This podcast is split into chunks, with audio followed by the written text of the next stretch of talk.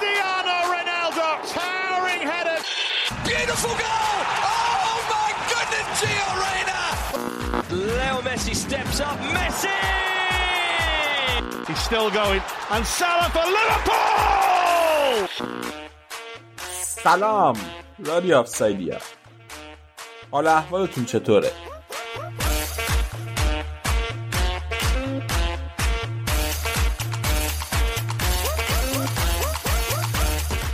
اول از همه بگم که از همه شماهایی که به ما گوش میدین ممنونیم.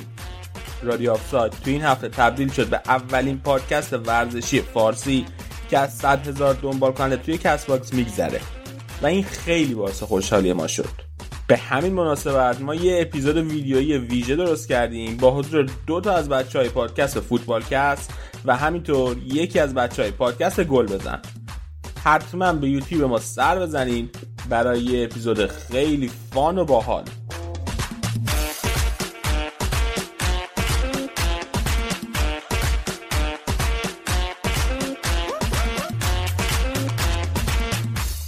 و اما این برنامه قهرمانی اینتر توی سری آ قطعی شد و دیگه پادزا اینتر نداریم.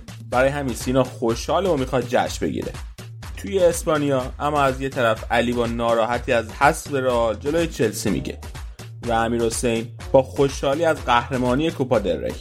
مرتضی این هفته نتونست خوش به برنامه برسونه، برای همین بخش انگلیس نداریم. اما برای هفته بعد یه بخش انگلیس مفصل ترتیب میدیم. بریم برای شروع برنامه.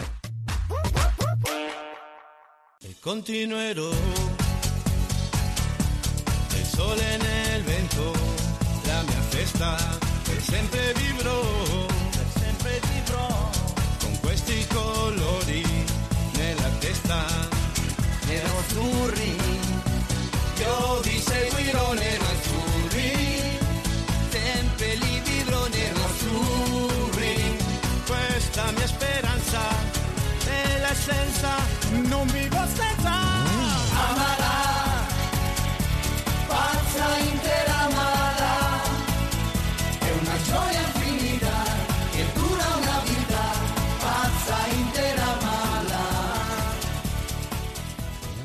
اولین بخش برنامه رو اختصاص دادیم به بخش ایتالیا، سری آ، اولین لیگی که جزو چهار لیگ برتر که توی اروپا قهرمانش مشخص شد، اینتر میلان. سلام سینا. سلام علی، سلام به همه شنونده ها. امیدوارم که حال همگی خوب باشه و هواداره اینتر هم که قطعاً دارن صفا میکنن.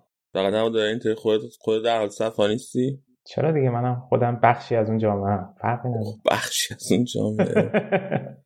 تبریک میگم به همه شنونده هامون که اینتری هم. خیلی دوران سختی رو پشت سر گذاشتیم خدایی. حالا ده سال بگیم جام نیاوردیم، یازده سالم سری آ نبرده بودیم. خیلی دوران سختی بود. بهش میگفتن تو هواداره اینتر بهش میگفتن بنتر ارا دیگه. خرید بازیکن‌های بنجل و همین به قول یکی نوشته بود سفرهای بیخود و میرفتیم لیگ اروپا، یه کشورهای میرفتیم اونجا هم میباختیم و خیلی دوران سیاهی بود خلاصه. ولی کنته یه مصاحبه یه دفعه داشت گفت دیگه در زمان من پادزا اینتر نداریم و واقعا هم همین شد. یعنی قهرمانیشون، اینکه اینتر تونست چند هفته مونده به پایان فصل قهرمان بشه، فکر کنم قشنگ امضای کنته بود. اینتر حتی اون دو سالی که با اسپالتی تونست سهمیه جام باشگاه چمپیونز لیگو بگیره، هر دوتاش واقعا لحظات پایانی بازی آخر قطعی شد.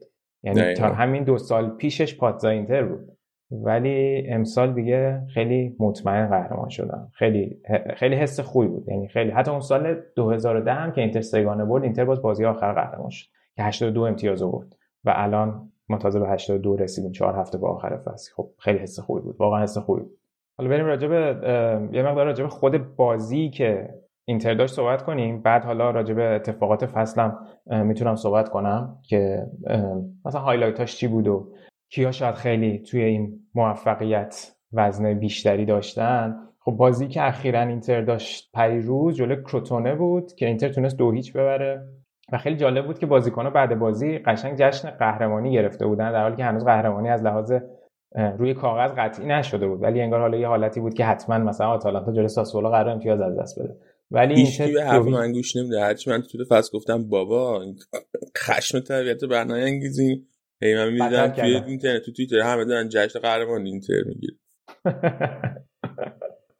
آره دیگه، خیلی برای خودم عجیب بود چرا تو رختکن دارن جشن می‌گیرن. آقا من فکر می‌کنم یه هفته بعد دیگه، ولی شد دیگه که بعدم دیگه.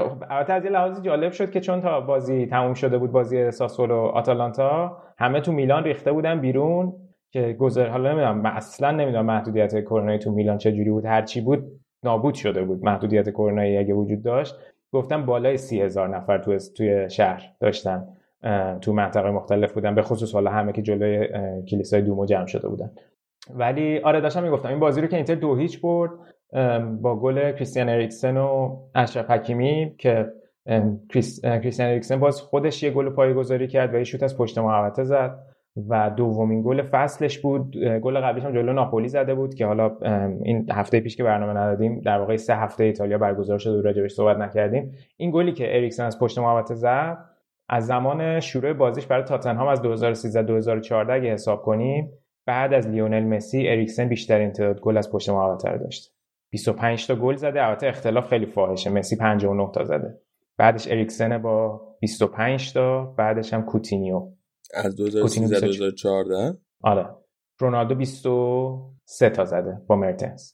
اصلا فکر نمی‌کردم قد منم اصلا فکر نمی‌کردم منم اصلا فکر نمی‌کردم فکر رونالدو خیلی بیشتر زده. آره اختلاف با مسی خیلی فاحشه، ولی خب جالب بود که الان اریکسن نفر دوم و اون. خب بعد پاس گلش هم لوکاکو داد. لوکاکو چند تا بازی گل نزده ولی ده تا اسیست داشته این فصل، بیست و یک گل ده تا اسیست، آمار خیلی خیلی خوبی به نظر من برای مهاجم. و از اون ور گل دوم هم که اشرف حکیمی زد، اونم آمارش خیلی خوبه، هفت تا گل شش تا پاس گل، که خب بهترین خرید اینتر بود قطعا دیگه، شکی نیست توش. ولی این این خود بازی بود. ولی اگه حالا اتفاقی هم که افتاد اینتر قهرمان شد، حالا اگه بچه‌ها ندیدن که چی بوده داستان، سر بازی آتالانتا ساسولو بود که آتالانتا اگه می‌برد کماکان اینتر باید هفته بعد یه امتیاز دیگه می آورد که بازی مساوی شد، که حالا جلوتر راجعش صحبت می‌کنیم، که در نتیجه باعث شد که یک شنبه قهرمانی اینتر قطعی بشه. اما اگه موافقی مقدار راجع به فصل صحبت کنم کلا، بجن بجن که حالا دیگه راجع به این بازی صحبت کنیم، چون این یه بازی بوده که به نسبتا بازی آسونی بود. ببین اینتر از زمانی که کنته اومد، خودش هم الان یه سری مصاحبه کرده که خب خیلی سیگنال کاملا نشون داده که می‌خواد بمونه و بارها هم گفته که من خوشحالم دیگه الان اینجام و اصلا تو این مایه که حالا حوصله ندارم برم جای دیگه دوباره از اول یه پروژه‌ای رو شروع کنم. خیلی طبیعیه، چون الان پایه‌ای که چیده توی این باشگاه خیلی پایه‌ای محکمیه که بهش این اجازه رو میده که بتونه روی این ایده‌هاش بیشتر کار بکنه. و خب الان رابطه‌ها هم خیلی بین خودش و ماروتا و استیون جانگ خوبه. حتی استیون جانگ هفته پیش که وارد میلان شد، احتمالاً جلساتی خواهند داشت مبنی بر اینکه سیاست برای فصل آینده چجوری باشه. اما خب قضیه که کنته داشت تو سر اتفاقای سوپرلیگ هم کنته یکی از معدود مربیایی بود که مثلا مصاحبه‌ای که کرد با یه حالت مثلا اینکه مثلا درک میکنم مالکا و اینجوری حرف زد، یعنی اینکه مثلا اینجوری که یه حقو بهشون داده بود به نسبت به نسبت بقیه مربی‌ها. یوفا هم حرف زده بود، آره. کمتر مربی زده، یوفا مستقیم حرف زد، آره. اینم بود. و ببین کاری که کرد، خب البته البته قبل از کنته باید کردیتو داد به ماروتا که تونست کنته رو بیاره با خودش و در واقع شاید معمار این تیم اینتر رو میتونیم بزنیم که موراتا بوده. ماروتا ماروتا ای بابا همیشه هم یک فصل دو فصل هم ماروتا بوده. و استیون جانگ هم گفته بود دقیقاً روزی که قطعی شد میخواد از یوونتوس جدا بشه ماروتا دیگه، من باش تماس گرفتم روز بعدش که حتما ما تو رو توی اینتر میخوام. و یکی از تصمیم‌های خیلی خیلی خوبش تو زمان اسپالتی بود، وقتی که ایکاردی رو اخراج کردن است، یعنی حالا بهش بازی ندادن توی وسط فصل، تصمیم گرفتن دیگه بهش بازی ندادن، که دیگه با حضور کنته هم دیگه رسما مشخص بود که کنته نه ایکاردی رو میخواد نه یکی مثل نانگولانو میخواد. یعنی اینکه تونستن انقدر خوب اینو مدیریت کنن، در حالی که شاید اون موقع انتقاد بهشون میشد ولی یکی از برگای برنده‌شون بود. حالا درسته که قیمت ایکاردی شاید اون موقع خیلی بیشتر از این حرفا بود، ولی همین الانش هم شاید به قیمت خوبی فروختنش و خب نبودنش تو اینتر باعث شد که یه مقداری این تیم حالت تیم‌تری داشته باشه تا اینکه خیلی اخبار سمت فقط یک نفر باشه و حواشی از سمت یک نفر بیاد. ببین اینو من خیلی از اینتریا شنیدم، چه خاصی داشت تو اینتر ایکاردی؟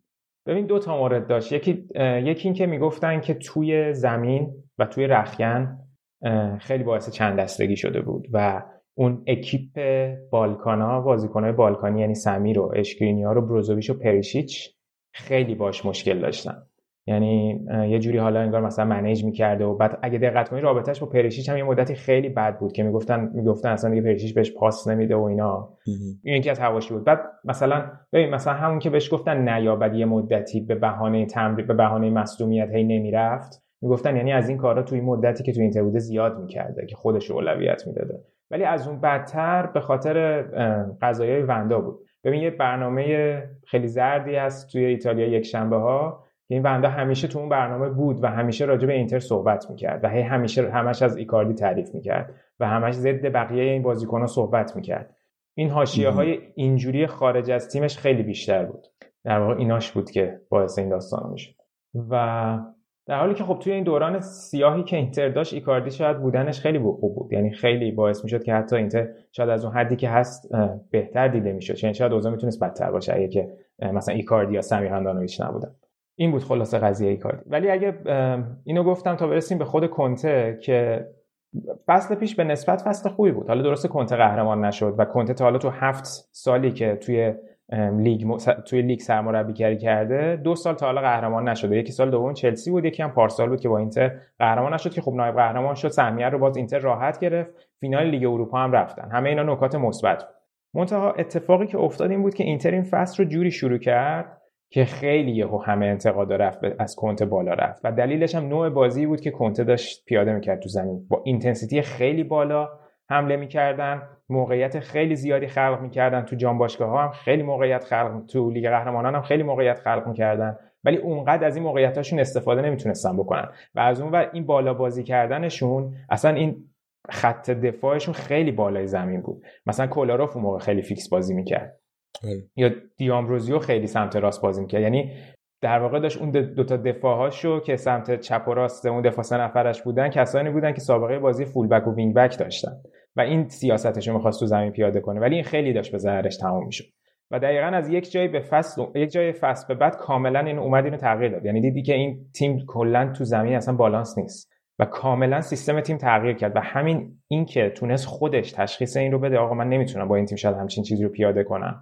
و با توجه به مهرام شاید این بازی بهتر باشه. آها اینتر اصلا حتی تو موقع با یعنی پلی میکر قشنگ بازی می‌کرد. یعنی همیشه یه شماره ده می‌ذاشت پشت مهاجماش. کاملا اومد بازیکن‌های ستای وسط توی پنج هافبک پنج نفره‌شو خیلی عقب‌تر بازی داد. قشنگ دیپ بازی می‌کردن. این نکته خیلی مهم فصل بود که باعث شد که شیوه بازی اینتر عوض بشه و خیلی تیم کانسیستنت شد. خیلی میدیدیم که تو اون چیزی که خوبه تو همون اون داره روز به روز پیشرفت میکنه. حالا یه موردی که من دیدم اگه بخوایم خیلی سری موردی صحبت کنیم روی این پیج گالچو داداتو که خیلی راجع بهشم تو این فصل صحبت کردم، چند تا موردو گفته بود. یکی همین که از عقب زمین بازی سازی میکردن که خیلی توش خوب شده بودن و خب کردیتش هم خیلی میرسه به دیفرای و اشکرینیار و باستونی که فوق العاده بودن این فصل. فوق العاده بودن جدا از کار دفاعیشون، تو بازی سازیشون و کمکشون به خط حمله خیلی خوب بودن. یه مورد دیگه این که ببین اینتر خودش تا همین مقطع فصل که گفتم خیلی های پرس بازی میکرد، خیلی پرس شدیدی میذاشت، پی پی دی ایش خیلی پایین بود. یعنی قشنگ میدیدی با چه اینتنسیتی داره بازی میکنه اون جلو، ولی بعد که این نمودارش رو نگاه میکنی میبینی که این شیبش کمتر و کمتر شد و فقط تو بازیایی که این نیاز بود این کارو میکردن، در حالی که بقیه بازی کاملا عقب میشستن. و از اون ور وقتی بقیه تیم‌ها می‌دیدن که اینتر چقدر میتونه این پرس بالای زمین رو خودش خوب بشکنه، یعنی پرسی که بقیه میذارن، بقیه هم نمیومدن رو اینتر این پرس بالا رو بزنن. یعنی من فکر کنم که مثلا فکر میکنم تو بازی‌های چمپیونز لیگ هم فقط بازی رفته با رئال تا قبل از اینکه رئال به گل برسه رئال داشت با اینتنسیتی بالا جلوی اینتر بازی میکرد، ولی بعد از اون آماری که بود این بود که اینتر بهترین، یعنی اینتر صدر جدولی بود که بقیه تیم‌ها در مقابلش پی پی دی ای داشت، یعنی بالاترین پی پی دی ای اپوننت رو داشت در مقابل خودش. حتی بازی با اسپتزیا که اینتر یک یک شد بازی دو هفته پیش، اسپتزیا بالاترین پی پی دی ای که یک تیم تو کل فصل سری آ داشت رو جلوی اینتر داشت، انقدر عقب بازی می‌کردن. و یه نکته دیگه هم این که حضور لوکاکو که بیشترین پاس پروگرسیو تو کل سری آ بر اساس میانگین نود دقیقه دریافت کرده بود بین همه مهاجما و حضورش واقعا حضور فوق‌العاده‌ای بود تو اینتر که میتونستن کاملا بهش اتکا کنن توی خط حمله و خیلی خوب بعضی وقتا عقب میومد. بعد واقعا از لحاظ سرعت و جا گذاشتن مدافع جلوش خیلی خوب بود و خیلی هم همین ده تا اسیستی که گفتم داشت خیلی نکته مهمی بود براش که علاوه بر گلزنی خیلی هم مشارکت میکرد توی کمک به بقیه بازیکن. این نکات خیلی مهمی بود که به نظرم باعث شد که اینتر این فصل بتونه قهرمان بشه و خب تو این فصل دوم تونستن از پانزده تا بازی سیزده تا رو ببرن و فقط شش گل بخورن. تو پنج تا بازی آخر که فقط پنج تا شوت تو چارچوب داشتن و یعنی پنج تا شوت تو چارچوبشون خورده بود و این خیلی نشون میده چقدر از لحاظ دفاعی مطمئنن و هی همش اول فصل یادمه میگفتن تیمی که میخواد قهرمان بشه باید بهترین خط دفاع رو داشته باشه و اینتر خیلی آمارش فاجعه بود از لحاظ تعداد گل خورده تو نیم فصل اول، ولی الان با بیست و نه تا گل خورده بهترین خط دفاع لیگو داره. این به نظرم نکات مهمی بود که اینتر کنتر حالا به قهرمانی رسوند. خب دو تا نکته الان یه چیزی رو متوجه شدم، این فریم معمولیه عینکته یا از ام فریم مشکی آبی پوشیدی پوشیدی یعنی گذاشتی؟ اتفاقیه، یعنی اخیراً عوض کردم بعد دیگه دیدم میخوره. مرسی به دقتت. الان دیدم اینو گفتم که او مای گاد اینو گذاشته بوده برای الان. آره واقعا پرهام ریخت. نه یه دو هفته پیش عینکم با اجازه عوض کردم، احتشامم ضعیف شده. خب سوال جدی، فکر می‌کنی نقطه عطف اینتر کدوم بازی فصل بود؟ نقطه عطف اینتر خود کنته گفته بود که یعنی ازش دیروز پرسیدن گفته بود که بعد از حذف چمپیونز لیگ جلو شاختار بازی بعدش دقیقاً اینتر که با کالیاری بازی داشت تو زمین کالیاری یکیش هم عقب افتاد ولی تونست یک ببره. گفتم گل بود که گل دومی که دیامبروزیو زد و ما تونستیم دیگه اون بازی رو تغییر بدیم، اون نقطه عطف فصل بود به نظرم برای تیم ما. به نظر خود من دو تا بازیه، ولی یکی دو بازی قبل از اینه که اینتر جلو تورینو تو زمین خودش دو یک عقب افتاد نیمه اولو، خیلی بازی بدی بود، یکی از بدترین بازی اینتر بود و اونجا اگه اون بازی رو میباخت تعداد باختاش و مساویاش با برداش برابر میشه تا اونجای فصل، یعنی نصف بازیاش بود که نبرده بود. بعد نیمه دوم رفتن تو زمین، سانچز و لوکاکو و لاتارو رو با هم گذاشت و بازی رو چهار دو بردن. اون خیلی برد مهمی بود، ولی از همه اونا مهمتر شاید خیلی بی ربط باشه که بگم یه بازی تو جام حذفی بود که ما ورق فصل برامون کامل برگشت، ولی بازی با میلان بود که اینتر دو یک برد. به چند دلیل، یکی این که بعد از اون دعوایی که بین لوکاکو و زلاتان پیش اومد، حالا چه به خاطر حواشی چه خودخواسته چه ناخواسته، زلاتان از رقابت کاملا افت کرد و تو اون بازی هم اخراجم شد. واقعا حالا نمیدونم به این اتفاق ربط داشت، به اتفاق حواشی و روحی و اینا یا نه، ولی از اون مهمتر این بود که تا اونجای فصل اگه یادت باشه کریستیان اریکسون همش پنج دقیقه آخر بازی می آورد تو زمین. آره. بعد هی عکس میذاشتن که اریکسن چقدر ناراحته، چقدر ریخته، چقدر شکسته، چرا اینتر داره این کارو با اریکسن میکنه، کنته داره اینو اذیت میکنه، اینو باید نیم فصل رد کنن و اینا. و من فکر میکنم میخواست نیم فصلم بفروشتش، ولی وقتی دید دیگه خریداری نیست گفتش خب پس من اینو باید استفاده کنم ازش. و استفادهش هم اینجوری بود که گفت من روی این دارم مدت‌ها کار میکنم بتونه رجیستا جای بروزوویچ بازی کنه یا بتونه کنار بروزوویچ بازی کنه، چون این پستی نبوده که اریکسن بازی میکرده قبلا. و تو اون بازی اومد اون ضربه ایستگاهی رو زد جلوی میلان تو جام حذفی. حالا درسته اینتر مرحله بعدش از یوونتوس باخت، ولی اونجا خیلی بوست روحی خوبی برای اریکسن بود و از اونجا به بعد که ویدال دیگه از ترکیب اینتر به خاطر مصونیت خارج شد دیگه هیچ وقت نتونست ویدال، حتی زمانی هم که برگشت اون جای ثابتو از اریکسن پس بگیره و اریکسن فوق العاده بود توی خط هافبک اینتر کنار بروزوویچ و بارلا و به نظرم تو نیم فصل دوم کاملا میشه این کردیتو به این خط هافبک داد، به خصوص به اریکسن که خیلی مهره کلیدی بود برای اینتر تو دوره از فصل. بعد می‌خواستم از بپرسم به نظرت بهترین بازیکن تو کی بود این فصل؟ لوکاکو مهمترین و بهترین بازیکن تو؟ آره فکر کنم، به خاطر اینکه خیلی توی بازیایی که بازی گره می‌خورد لوکاکو در می آورد، ولی اگه به غیر از لوکاکو بخوام انتخاب کنم بارلا نفر دوم برای من که در همه بازیایی که بود با تمام وجودش بازی می‌کرد، حتی مصدوم بود بازی می‌کرد و همه و خیلی میدوید، خیلی خیلی بازیکن زحمت کشیه و در واقع اون کاری که همیشه کنته از ویدال می‌خواست و این فصل بارلا انجام داد و در واقع اصلا نیازی به ویدال نداشت و اصلا بعید هم نیست ویدال فصل بعد از اینتر بره به خاطر دستمزد بالاش و سنش هم که خب بالاتر رفت. و نفر بعدی هم قطعا اشرف دیگه، وینگ بکی که چنین آماری رو از خودش به جا می‌ذاره و کلا اون سرعتش کمکی که به تیم می‌کنه فوق‌العاده بود. به نظر من این سه تا از همه مهم‌تر بودن، ولی دو نفر دیگه هم اگه بخوام بگم که حالا خیلی حضورشون مهم بود، حالا جدا از بروزوویچ که یه حالتی داره که از اون دوران قدیم اینتر رو همه هم خیلی دوستش دارن، یکی نکته‌ای هم بود که کنته چند بار گفت گفت بازیکن‌های ذخیره من خیلی مهم بودن این فصل، به خاطر اینکه هیچ کدومشون هیچ وقت قور نزدن و همیشه در دسترس بودن، هر وقت ازشون خواستم اون کاری که می‌خواستم رو انجام دادن. مثلا رانوکیا شش تا بازی کرد، اون شش تا بازی خیلی خوب بود و از همه مهم‌تر اینا دارمیان بود دارم میگم که اول فصل اومد خیلی یا شاید مثلا من خودم خیلی مطمئن نبودم، در حالی که سال پیش خیلی دوست داشتم اینتر از منچستر بخرتش، ولی دیگه تو این سن به خصوص بعد از اینکه کلروف هم اومده بود خیلی عجیب بود که حالا دارمیان هم میخوام بخرن که چی بشه. ولی نشون داد که بعد از اشرف حکیمی بهترین وینگ بک اینتر بود که هم چپ بازی کرد هم راست بازی کرد. سه تا گل زد تو سری آ که سه تاش گلای سه امتیازی بود، تو چمپیونز لیگ هم گل زد، خیلی خوب بود. و تو دفاع اینکه میلان اشکرینیار تونس مهره ثابت کنته بشه خیلی نکته مهمی بود، سه تا هم گل زد، اونم گلای مهمی زد. حالا درسته باستونی و دیفرایم خیلی خوب بودن و باستونی با اینکه جو... یعنی باستونی هم جوون آینده‌ای برای اینتره، ولی به نظر من که اشکرینیار با اون همه حواشی که میگفتن میخواد بره تاتنهام و کنته گفته بود نه من نمیخوام بره تاتنهام، میخوام نگرشنم استفاده کنم و تو این سیستم سه دفاعه به نظرم اداپت شد، خیلی نکته مهمی بود.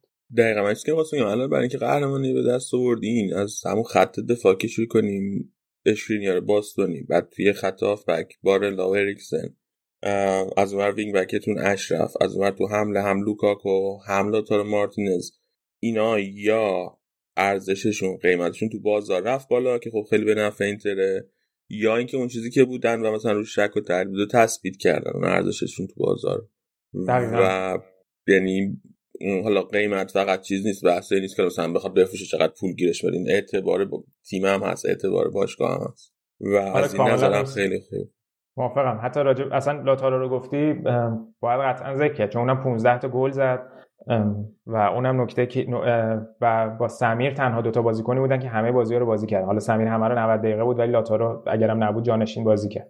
راست میگه دقیقاً مارکت ولیوی تیم خیلی بالا رفت و اینم نکته مهمیه. و کلا یعنی معلوم بود که کنته یعنی در واقع رو تک تک بازیکن‌ها سرمایه‌گذاری کرده و داره سعی می‌کنه همه‌شون رو رشد بده، جدا از اینکه تیم داره رشد می‌کنه.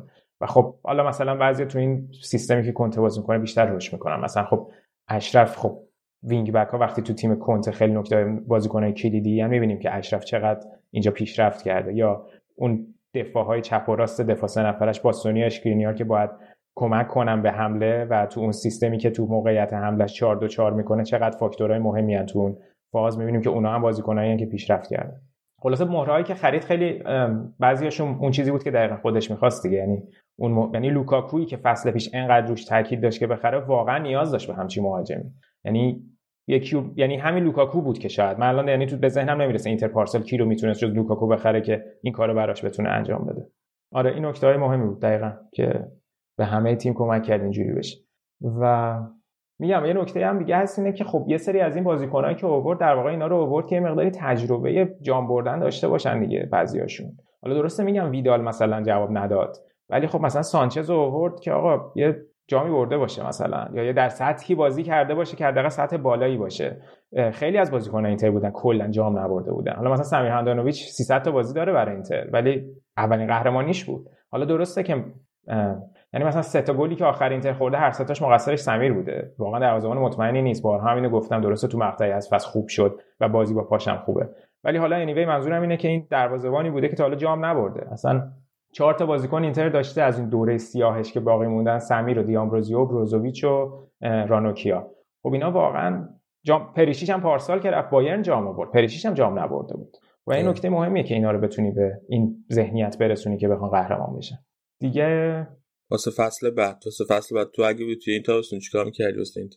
ببین خیلی آخه بستگی به این داره که اینا چقدر میتونن خرج کنن. الان سونین کماکان دنبال اینه که دویست و پنجاه میلیون یورو وام بگیره. خب حالا الان شاید از لحاظ همون اعتباری که تیم به دست میاره نمیدونم چقدر این چیزای توی زمین میتونه تاثیر بذاره روی اون کردیتی که یه باش باشگاه به عنوان سازمان میگیره که آیا اون وامو بهش میدن یا نه. ولی اگه از لحاظ تیمی من بخوام بگم و فرضو بر این بذارم که دست این تیم بازه برای اینکه مهره بخره، حتما یه دروازه‌بان باید بخره. یه یورو مثلا یه میلیارد یورو نه، ولی مثلا در حد معقولی باز بشه. آره آره. ببین یه سری بازیکن‌ها که قطعا میرن، مثلا کولاروفو نمیخوان تمدید کنن، اشلیانگو نمیخوان تمدید کنن، ویدالو من بعید میدونم دیگه تمدید کنن قراردادشو. ویدال تموم میشه قراردادش یا هنوز داره یه فصل دیگه؟ یادم نیست یه ساله بس یا دو ساله بس. یه ساله بعید البته با ویدال بسته باشه. حالا انیوی منظورم اینه که فکر می‌کنم ردش می‌کنن اخباری که بود حداقل. ولی چون میدونم که اشلیانگ و کولاروف تموم میشه قراردادشون، یه سال و یه سال و نیم بوده. و حتما اینتر باید دروازه‌بان بخره. حالا من نمیدونم میخوان که اگه که نمیخوان خیلی اونجا سرمایه گذاری کنن و سمیر رو میخوان کماکان به عنوان گزینه یکشون نگهدارن، حتما باید یه دروازه‌بانی بگیرن که گزینه دو مطمئنی باشه که بتونه جای سمیر بازی کنه، مثلا مثل کرانیو رو از کالیاری بیارن، یا حالا مثلا بحث چیز بود، بحث خوان موسو بود. و وینگ بک چپ وینگ بک چپ الان اگه که فرض کنیم که چیز میره، اشلیانگ میره، پریشیش هم دیگه سنش به نسبت بالا رفته، یکی رو میخوان. البته مثلا فدریکو دی مارکو هست که قرضی تو ورونا بازی میکنه، اونو احتمالاً برمیگردونن و اون اونم بازیکن خیلی خوبیه. و البته رودریگو دی پال اودینزه که فوق‌العاده بوده این فصل، خیلی گزینه مهمیه برای کنته تو خط هافبکش حس میکنم. یه دونه مهاجم هم باید بخره حتما، یه دونه مهاجم شبیه به لوکاکو، یعنی یکی که بتونه بکاپ لوکاکو بازی کنه. چون اگه لوکاکو یه یه بازی تو فصل یهو مثلا چند تا بازی پیش میومد که نباشه، که اتفاق نیفتاد خدا رو شکر، خیلی اوضاع خطرناک میشه. منوی دارم چک کردم یه فصل قرار داده، دو, دو سال باش بسته بودن. وینگ بک چپ اگه بخوان من فکر کنم بخوان خرج کنن، ولی یکی بگن در سطح هشت رفت دیگه واسه چپ. خیلیه اونم. گزینه‌ای نبوده، حالا پولش بکنه کسی نبوده که حرفش باشه دور برای اینتر. حرفش نبوده. من بخوام بخرم که رابین گوزنس آتالانتا رو می‌خرم، خب که این فصل هم فوق‌العاده و ده تا گل هم زده. من تا نمیدونم اصلا آتالانتا میخواد بفروشتش یا نه، ولی چون دیمارکو رو برمیگردونه شاید اونقدر خرج نکنه از ورونا. حالا باید ببینیم چی میشه دیگه، یعنی همین قضیه بستگی داره به شرایط سونینگ دیگه. ولی خب الان یه مقداری باز دوباره همه چی محکم شده از لحاظ اینکه همه دوست دارن اینا بمونن و موراتی چقدر ازشون تعریف کرده بود و اینا. و یه نکته دیگه، سونینگ اولین مالک غیر ایتالیایی شد که اسکودتو میبره و استیون جانگ هم جوانترین رئیس باشگاهی شد که اسکودتو میبره. حالا خیلی ارزش تاریخی نداره، ولی خب به خاطر اینکه الان تعداد مالکای غیر ایتالیایی توی ایتالیا به خصوص آمریکایی‌ها زیاد شدن و حالا این مالک هم مالک چینی بوده اومده، شاید از این جالب توجه بود که سرمایه‌ای از بیرون ایتالیا داره اینا قهرمان می‌کنه. خلاصه که این اتفاقات این فصل ما دیگه، گفتم تماشاگرام که دیگه تو میلان خیلی باحال بود جشناشون و اینا.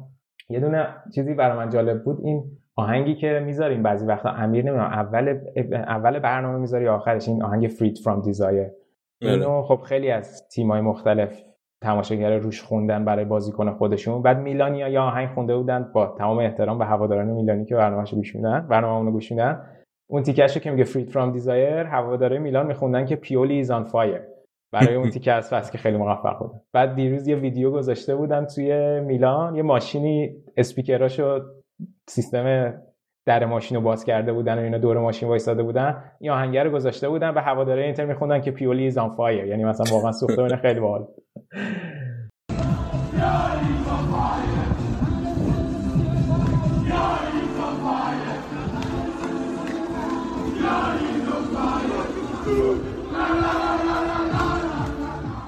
آخه باحالیش این بود که پیولی چند تا پیش مصاحبه کرده بود، گفته بود که ما هیچ وقت دنبال اسکودتو نبودیم. بعد همه کلی مصاحبه ازش آورده بودن که اوایل فصل که ما به اسکودتو فکر می‌کنیم و این حرفا و اینا. خیلی جالب. ولی واقعا با توجه به روندی که پیشرفت خدای بندگان خدا میلانیا با اسکوادی هم که داشتن، فکر می‌کنم تو اون این فصل اولام خوب امتیاز گرفتن که تونستن الان اینجا این فصل باشن. الان کار براشون سخت شد. حالا میرسیم به اون شرایط میلان هم، ولی فکر میکنم تقریبا همه چیزی رو که باید راجع به اینتر گفت و پوشش دادیم. حالا چهار تا بازی مونده با سمپدوریا، روم، یوونتوس و اودینزه که حالا خب بازی یوونتوس خیلی مهمه، به خصوص که توی آلیانز تورینوه و برای یوونتوس خیلی مهمه و خیلی هم بعید میدونم که کنته حداقل این یک بازی رو بخواد شل بکنه. حالا بعدم باید ببینیم که یوونتوسیا تونل افتخار میزنن یا نه، که احتمالاً میزنن، به خصوص که الان هم آنیلی تبریک گفته بود، هم اکانت باشگاه یوونتوس تبریک گفته بود، اکانت باشگاه میلان تبریک گفته بود، دل پیرو، چیروفرارا همه به کنته تبریک گفته بود. ولی خب بازی حساسی میشه دیگه، حیثیتی میشه. خب ما قرار بود بعد این بریم درباره یو حرف بزنیم، ولی من می‌خوام یه سال پسم این بعدش راجویستی حرف بزنیم. دروازه‌بان که داشتی میگفتی الان بحث جدا شدن دو نارو ما از میلان هم خیلی زیاده، این بحثش خیلی نزدیک به یوونتوس انگار. اینتر نمی‌خواد بره دنبالش و اگر نشه فکر نمی‌کنم. دستمزدش خیلی بالاست علی، نداره این اونقدر بده. دواز آخه وقتی با دروازه‌بان پیشنهاد دوازده میلیونی داشته، که حالا اگر اون دوازده میلیون از طرف پی اس جی بوده خب دیگه ولید نیست، ولی حداقل هشت میلیون میخواد. من بعید میدونم همچین، یعنی بارها گفتن همچین پولی رو برای دست دروازه‌بان نمیخوام بدن. یک دفعه هم یک دفعه هم فکر کنم اوایل فصل من یه اپیزودی گوش میدادم، این اسم این ژورنالیست رو یادم نمیاد، مال این سایت میلان ریپورتس بود، گفت که من میدونم که به رایولا از طرف اینتر پیشنهاد شده بوده اوایل فصل، یه پیشنهاد اومده بوده که خودشون درجا رد کرده بودن، ولی بعید میدونم بعید میدونم این پیشنهادو بده. ولی فکر کنید خود دوناروما اوکی بود از میلان بیاد اینتر؟ فکر نمی‌کنم خیلی مسئله‌ای داشته باشه دیگه، چون بچه‌ای که غیرتو تموم کرده در حق میلان ها. آخه رابطه‌اش با هواداره میلان خیلی خوب هم نیست دیگه. الان دو... الان چند روز پیش رفتن جلوی باشگاه تو منگنه گذاشتنش که اگه میخوای بری جلو یوونتوس بازی نکن و اینم خیلی شاکی شده بود که چرا باشگاه منو تو این موقعیت الان قرار داد جلوی هوادارا و یه جوری هم بهشون گفته بود منم که تصمیم میگیرم چیکار کنم. و خب هیستوری هم که داشتن چندین بار دیدیم که رابطش با هوادارا به هم خورده و به خصوص که الان شاکیان که چرا هی داری بازی در میاری دیگه. ولی آخه قضیه یوونتوس هم استوب شد دیگه، چون حرفش این بود که میخواد حتما چمپیونز لیگ بازی کنه و الان نمیدونه که میلان چمپیونز لیگ میبره، نمیدونه که یوونتوس سهمیه چمپیونز لیگ میگیره. الان یه جور وسطی وایساده و خب هم هوادارهای میلان اینجوری شاکی میشن، هم باشگاه هم شاید شاکی بشه دیگه از این قضیه. آره. وارا جو دونر مافسن بیا جو میلان هم حرف بزنیم. این هفته جلو بنونتو دو هیچ بردن. میلان هم خیلی الان وضعیتش خطرناکه. قبل اینکه این هفته تموم بشه پنجم بود، الان اومده چهارم، ولی خیلی نزدیک ناپولیه، دو امتیاز از ناپولی بیشتر داره. با لاتزیو هم لاتزیو یه بازی کمتر داره، اگه بازیشو ببره با لاتزیو هم چهار امتیاز اختلاف پیدا میکنه میلان. و بازیای جلوش هم سخته میلان، یه بازی جلو آتالانتا داره، یه بازی هم جلو یوونتوس داره، از چهار تا بازی باقی مونده. دقیقاً اون دو تا بازیش هم تورینو و کالیاری ان که تقریبا برای نیافتادن میجنگن، یعنی اونا هم اگه که سهمیه سوم سقوط قطعی نشده باشه میتونه بازی سنگینی باشه براش. حالا خب این بازی تونستن بنونتو رو دو هیچ ببرن که گلاشون رو هاکان و رویچ زدن، ولی ببین الان زلاتان این بازی بازی کرد ولی باز گل نزد. خیلی وقت زلاتان اون کمک رو به تیم نمیکنه شد و کماکان حالا خب درسته هاکان هم گل زد، ولی هاکان هم تا یه جایی فصل بهترین پاسور لیگ بود با هشت تا. از یه جایی به بعد اون خلاقیت چالانوگلو هم خوش شد، اونم معلوم نیست فصل بعد تمدید کنه یا نه. یه مقدار این حواشی قراردادها هم دور و بر میلان زیاد بوده دیگه و نمیدونم الان خیلی شرایطشون سخت شده، ولی ارزش اون امتیازایی که این فصل اول به دست آوردن الان اینجا بیشتر معلوم میشه دیگه. ولی خب کماکان میگم اینا یه جورایی اگه نگاه کنی دست خودشونه، یعنی بازی‌های مستقیمشون با رقبای مستقیمشونه ولی سنگینه بازی‌ها، یعنی واقعا یوونتوس و آتالانتا بازی سنگینیه برای میلان. و خب درسته که توی نیم فصل هم خرج خوبی کردن، حالا خرج منظورم اینه که بازیکنان خوبی به نسبت آوردن، ولی دیدیم که نه میته جواب داد نه منجوکیچ جواب داد، فقط شاید توماری جواب داد براشون که اونم حتی توی یکی دوتا بازی اخیر دیدیم که چند بار سوتی داده، ولی خب حداقل باز تونست مهره بهتری باشه نسبت به روم، رومانیولی. ولی نمیدونم خیلی ریسکیه الان دیگه، الان واقعا پیشبینی کردن خیلی سخته برای این سه تا سهمیه باقی مونده. برای میلان خیلی سنگین تموم میشه اگه سهمیه نگیره. از نظر اقتصادی که باشون خیلی بد میشه، چون که پارسال هم وضعیت مالی خوب نداشتن دیگه، اگه امسال هم دوباره ندن سهمیه چمپیونز لیگ بگیرن خیلی بد میشه. دقیقاً من فکر کنم این وسط فقط یوونتوس که میتونه چیز کنه، تحمل کنه سهمیه چمپیونز لیگ چمپیونز لیگ نگرفتن. دقیقاً حالا درسته با اینکه یوونتوس هم ضرر زیادی داده به بقیه نسبت به بقیه تیم‌ها توی این یک سال و دو سال اخیر، ولی کماکان شاید بتونن یه فصل نبودن تحمل کنن. بیاره جره خود یو حرف بزنیم. یو هم این هفته دقیقه هشتاد به بعد بالاخره تونستن از نظر دو یک ببرن، رونالدو دوتا گل زد. آره ولی خب کماکان هواداره یوونتوس خیلی شاکی بودن از شکل بازی خیلی هم حواشی زیاد بود که تو هفته اخیر که مثلا که الگری دیگه داره تموم میکنه و مستقل از اینکه پیولو سهمیه رو بگیره یا نگیره، جام حذفی رو ببره یا نبره، الگری سرمربی فصل بعد یو است. ولی این برده هم مهم بود، یعنی تا دقیقه هشتاد و سه داشتن میباختن، واقعا اگه اینو میباختن دیگه تقریبا تموم شده بود این کورسی جورایی براش. حالا نمیگم تموم شده ولی خب میومدن خیلی پایین‌تر دیگه. آره رونالدو دو تا گل زد که گل اولش خب پنالتی بود ولی گل دومش خیلی خوب بود. رابیو یه سانتر یه حرکت رو به جلو خیلی خوب داشت، از سمت چپ سانتر کرد، رونالدو هم با هد گل زد و خیلی همشون خوشحال بودن بعد این گل و پیروزی کلا که خب برای پیولو هم خیلی مهم بود. حالا راستش خیلی بحث فنی رو این بازی ندارم، یه مقداری در جشن داشتم شرکت می‌کردم بازی‌ها رو قلبت با سی هزار نفر بود که پروتکل‌های کرونا رو گذاشته بودن که واقعا که پروتکل‌ها رو گذاشته بودن که خیلی زشت بود ولی یه ما درک می‌کنیم بالاخره بعد یازده سال قهرمان شدن و اینا چیزا یه حس خوبی میده، یه حس خوبی میده. آره کارش هم نمیشه ولی آره بعد یوونتوس هم، ولی یوونتوس بازیاش از همه سخت‌تره. یوونتوس هم یو... گفتیم با میلان داره، با اینتر داره و در نهایت هم با, سا... با ساسولو داره، بازی آخرش هم با جنوا داره. این وسط یه فینال جام حذفی هم باید با آتالانتا بازی کنه، در نتیجه بازیاش خیلی سنگینه. و خب حالا ببینیم که الگری زودتر از فصل نهایی میشه که بعید میدونم اگه بخوان اعلامش کنن زودتر از پایان فصل باشه، به خاطر اینکه جو تیم شاید به هم بریزه. خیلی حالا اوضاع یووه یکم رو هوا به نظر میرسه. من برام جالبه بدونم که پیرلو الان چه فکری میکنه. اول فصل این ریسکو قبول کرد که این تیمو به عهده بگیره و الان بعد یه فصل تقریبا اخراجش قطعیه، چه فکر میکنه بعد آیندهش چی میشه؟ نمیدونم الان از اینجا خارج دیگه کجا بهش تیم میدن الان؟ تیم بزرگ قدم سراغش نمیاد دوباره. مجبوره تیمای پایین ترم مربیگری کنه. آره احتمالاً دیگه، یعنی شاید شاید بره همین تیمای پایینتری که بتونه یه مدتی میگن به اصطلاح مربیای جوان بتونن ایده هاشونو تست کنن به یه بلوغی برسونن، شاید واقعا به نفع خودش هم باشه این کارو بکنه. آره قدم اول خیلی بدو برداشت نظر. ریسک بالایی داشت. ریسک بالایی داشت. نمیدونم شاید که فکرشو نمی‌کردن که برای گرفتن سهمیه به صرافت بیافتن. یعنی شاید اوکی بودن که قهرمان نشن، ولی شاید فکرشو میکردن که مثلا سهمیه رو حداقل میگیرن با این اسکوادی که دارن. ولی خب یووه یووه مشکلات زیادی هم توی بازیکن داره دیگه، به خصوص تو خط هافبکش. احتمالاً باید یه مقداری حالا هم بحث رونالدو هم احتمالاً از اون بحثای داغ بین دو نیم فصل خواهد. مشکل بازیکن به نظر من این یووه بازیکن تو هافبک زیاد داره. الان رمزی داره، ربیو داره، بنتانکور داره. بنتانکور داره. آرتور داره که از بارسا گرفته. مکنی هم هست. یکی کسی نداره. وسط دیگه هم اینا رو داره. اگه هافک وسط منظورت تقریبا به تعریف سنتیش. آره. ببین یکی مثل پوگبا رو میخوان دیگه. سوپر استار یعنی میخوان. یکی که بازیو بتونه در بیاره، یکی که بتونه اون وسط یه سری حرکت رو به جلو، یه سری فرار رو به جلو، یه سری پاسای کلیدی براشون ایجاد کنه. یکم متوسطن اگه نگاه کنی به ربیو و رمزی و بنتانکور برای این تیم. من نمیگم در در سطح سری آ نمیگم، اما بالاخره این تیم با امید قهرمانی چمپیونز لیگ داشته این مدت هم بازی میکرده دیگه. این خط هافک خط هافکی بتونه چمپیونز لیگ ببره نیست. اوکی آره، ولی من دارم راجع به این حرف میزنم که سهمیه چمپیونز لیگ آره متوجهم. نه به خاطر همین میگم دیگه، میگم که یعنی با این اسکوادشون خب فکر میکردن دیگه حداقل سهمیه رو میتونن بگیرن که به پیرلو هم اعتماد کردن. این کیلینی هم گفته بود که احتمالاً بازنشسته نمیشه و میمونه. این یه سیگنالی بود که میگفتن شاید مطمئنه که الگری میاد. آره چون که کیلینی رابطش با الگری خیلی خوب بود. بعد مثلا که می‌بینی که موقعی که الگری داشت میرفت، من اینم که گفتن که داره که الگری می‌بینه که رابطش با دیبالا به هم خورده. با دیبالا اوکی. یادم نیست اینو. معنی هم چیزی تو ذهنمه. و اگه این درست باشه پس این دیبالا رو قطعاً رد می‌کنن میره. چون به خصوص که میگفتن که دیبالا زیر تا... نظر ساری دوباره احیا شد دیگه. آره. بعد از اون طرف یه جا دیگه خوندم که اگر که الگری بیاد رونالدو هم قطعاً میره. یعنی قطعاً می‌خواد بره حداقل.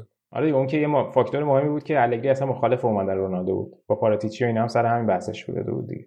خلاص الان دعوا میشه. من نمیدونم این دو تا بازیکنشون بخوان اولا که بفروشن بره بفروشن بره یه مقدار سخته، به خصوص حقوقش بالاست. از اون طرف بعد بعد جای اینا رو پر کنن واسه سری بازیکن جدید. نمیدونم اونا رو میخوان چیکار کنن. تا بس یو اف کم تا بس شلوغ باشه. شلوغ و جذاب باشه. تیم دوم جدول آتالانتاس که توی یه بازی ناامیدکننده یک یک مساوی کرد. اگه سه امتیاز گرفته بود میتونست وضعیت خیلی بهتر تو جدول داشته باشه، ولی الان کنار یووه و میلان هر سه‌تاشون شصت و نه امتیازی هست. دقیقاً به خصوص که یه فرمشون به نسبتاً فرم خوبی بود، یعنی فکر میکردم که من میتونم ساسولو رو ببرم، ولی خب اون اخراجی که نیمه اول دادن خیلی به ضررشون تموم شد دیگه. دروازه‌بانشون که نیمه اول این گلینی که اخراج شد خیلی کارشون شاید سخت‌تر کرد، با این وجود که بعدش تونستن گل هم بزنن، ولی بازی براشون به نسبت پیچیده شد. ولی خب اگه بخوایم راجع به دو تا بازیکنشون صحبت کنیم، همین که گفتم یکی رابین گوزنسه که فوق‌العاده بوده واقعا این فصل، وینگ بکیه که ده تا گل زده، فکر کنم بهترین آمار تو همه لیگا داره و کلا فکر بذار اگه که اشتباه نکنم علاوه بر این تعداد گل تونسته بود که شش تا هم پاس گل بده که آمارش خیلی خوبه به نظر من. و بازیکن دیگه شون مالینوفسکیه که چند تا اپیزود قبل راجعش صحبت کردیم، فرم خوبش رو ادامه داد. فصل پیش هشت تا گل داشت، پنج تا پاس گل، این فصل شش تا گل زده، ده تا پاس گل. و نکته مهمترش اینه که تو هفت تا بازی آخرشون چهار تا گل زده، هفت تا پاس گل داده، یعنی تو هر بازی حتما روی یه گلشون موثر بوده. و گفتم که از بعد رفتن پاپو گومز در واقع نقطه اتکاشون شد مالینوفسکی توی خط حمله و گلزنیش. ولی خب بازی کلا یه جوری پیش رفت که دو تا تیم موقعیت داشتن، یعنی ساسولو هم میتونست زودتر بزنه حالا قبل از اینکه اون پنالتی که گیرشون بیاد، ولی یه پنالتی هم که خب به نفع آتالانتا گرفتن که دقیقاً اون لحظه‌ای بود که اینتریا فکر می‌کردن که حداقل این قهرمانی داره به تعویق می‌افته، ولی کنسلی توپو گرفت و بازی یکی یک موند. خیلی بد زد، خیلی بد زد، خیلی بد زد وسط دروازه زد تقریبا، خیلی بد بود، خیلی راحت پاش کرد و خلاصه آره این مساوی به کام اینتر شد بیشتر.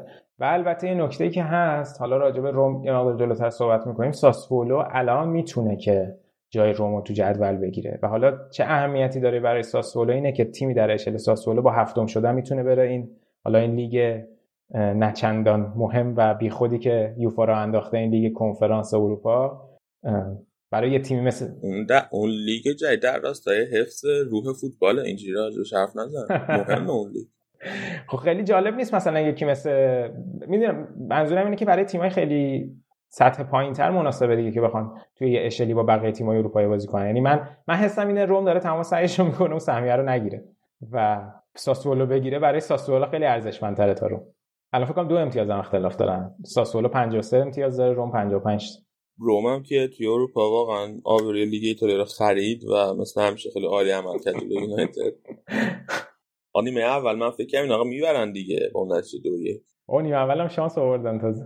خیلی ببین اشتباهات فردیشون خیلی زیاده. اصلا واقعا تعجب‌آوره. حالا بد شانسی هم میارن. یعنی سه تا تعویض اجباری داشتن نیمه اول. شامل دروازه‌بان و میرانته واقعا ضعیفه. یعنی حالا پاولوپس خودش چیه که میرانته دیگه خیلی داغون‌تر از این حرفاست. و رو دو تا گل مقصر اصلی بود. یعنی در حد بیسیک توپا رو دفع می‌کرد که میافتاد جلو پای یونایتدیا. و از اون ور این بری... کریستانته رو که میذاره مرکز دفاع داستان دیگه‌ای به وجود میاد. بعد اصلا رو دو تا گل می‌دیدی که کریستانته اصلا تو دفاع مرکزی وسط زمین چیکار می‌کنی؟ چهار تا بازیکن خودتون پشتت اصلا نمی‌دونم. خیلی آشفته است روم. اصلا این فصلشون خیلی فصل رولرکوستری بود. از اون فصل‌های خیلی عجیب روم بود. خیلی عجیب غریب بود. و این بازی هم حالا درسته ژکو هم بود و اسمالینگ هم بود، ولی اسمالینگ هم اسمالینگیه که مد نظر فونسکا بود نبود. حالا فونسکا بعد بازی سمپدوریا گفت ما اگه اسمالینگ آماده رو داشتیم، زانیولو هم داشتیم، به اون هدفمون میرسیدیم، ولی مشکلات خیلی بیشتر از این حرفا بود. دیگه گفتی اسمالینگی که مد نظر فونسکا بود نبود، من خندم گرفت. این اسمالینگ اون اسمالینگ یابانیتور گفتم. آره آره اسمالینگ هم بود، ولی اون اسمالینگی که مد نظر فونسکا بود نه. و خب شش تا خوردن دیگه، خیلی بد شد براش، واقعا خیلی بد شد براش. و حالا الان بازی برگشت هم هست، ولی بعید میدونم به جای برسه. آخه اصلا آمار برونو فرناندز و پوگبا رو که نگاه می‌کردی تو این بازی، یه پیجی زده بود که خیلی نامردیه که این دوتا اصلا در سطح لیگ اروپا بازی کنن جلوی این مثلا این تیم. حالا یه مقداری زیادی توهین به بقیه است نظرم، ولی خیلی خوب بودن جفتشون. آمارشون خوب بود. ده تا پاس فکر کنم ده تا پاس پروگرسیو داشت، پنج تا پاس کلیدی داشت برونو فرناندز. پوگبا ده تا دوئل از پانزده تا دوئلشو برده بود. خیلی آمارشون خوب بود. و من فکر می‌کنم اگه ببرن که احتمال زیاد میبرن میتونن قهرمان لیگ اروپا بشه یونایتد. تو واقعا اونای امری دست کم نگرفتن، ولی فکر می‌کنم حالا اونای امری بازی برگشتش مونده دیگه. اون گل دو اون گل تگ گل آرسنال که خوردن یه مقدار کار پیچیده کرد براش. اون خیلی بازی بعدی بود واسه ویارال. ویارال نیمه اول خیلی خوب بود اصلا. من انتظار داشتم گل سوم بزنن. حالا صحبت می‌کنیم که مرتضی دربارش. آره راجع به روم حالا صحبت‌های دیگه که میشه که اینه که خب تو لیگ هم همونجوری که گفتم به سمپدوریا باختن و دارن تلاششون رو می‌کنن قطعاً هفتم نشن، چون به سهمیه لیگ اروپا که نمیتونن برسن، یعنی به لاتزیو نمیتونن برسن دیگه. البته که این دربی دلا کاپیتالا رو پیش رو دارن، حالا اون حیثیتیه. تا اینجای گل تا اینجای فصل پنجاه و سه تا گل خوردن، بدترین آمارشون تو کل سری آ شصت و یک گله پس دو هزار و هشت دو هزار و نه. فکر می‌کنم دیگه به اونم برسن، رکورد بدتر از این بشه. خیلی خلاصه ف... الان خب برای دنفریدکین و گروهش هم بعد پیش رفته دیگه. حساب کن فصل اولی که تیمو می‌خری همچین داستانای پیش میاد. خیلی این فصل اون داستان داشت، ولی کلا جو مثبت نسبت به فریدکین. یعنی من اصلا کلا طرفدار باشه حال می‌کنه و انتظارم دارن که خرج کنه. آخه کماکان خیلی چیزا رو میندازن گردن پالوتا اصلا. آره اینم رومو ببندیم. فقط این سمپدوریا که گفتیم بازی رو دو هیچ برد، واقعا باید یه کردیت داد به رانیری، چون فصل پیش خیلی بد بود سمپدوریا. من فکر نمی‌کردم که اینجوری بتونن کار کنن. تونستن اینکه تونستن بالای ورونای ایلی... ایوان یوریچ الان قرار بگیرن، خیلی به نظر من کار ارزشمندی بوده برای سمپدوریا. رتبه نهمش نهم شدنشون توی فصل. بیا یکم درباره ناپولی حرف بزنیم. ناپولی هم برد و با مساوی عوض کرد دقیقه آخر و اگه ناپولی هم بازیشو برده بود اونم شصت و نه امتیاز میشد. چهار تا تیم شصت و نه امتیاز بودن، رتبه دوم، سوم، چهارم، پنجم. خیلی مساوی ناامید کننده بود. یعنی ناپولی آسون‌ترین برنامه بازی رو داشت و هنوزم داره، ولی خب این دو امتیازش خیلی براشون گرون تمام باشه، به خصوص اینکه اینا همه مهرای هجومی که نیاز داشتن که الان تو ترکیبشون دارن. بازی بازی خیلی قشنگی بود. من بازی دیدم، واقعا بازی قشنگی بود. هر دو تیم موقعیت زیاد داشتن و خود اوسیمن که گل زد برای ناپولی دو تا موقعیت صد درصد تقریبا میشه گفت نظر، حالا صد درصد اغلاقه، ولی دو تا موقعیت خیلی خوب داشت که نظر.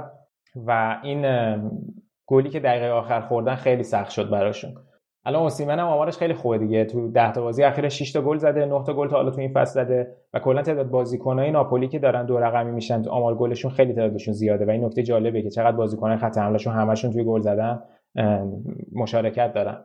ولی مساوی خیلی خوبی بود برای کالیاری که تونسته بعد سه تا مساوی سه تا بردی که داشتیم بازی هم جلوی ناپولی مساوی کرد، یه مقدار خودش رو از اون شرایط سقوط نجات داد.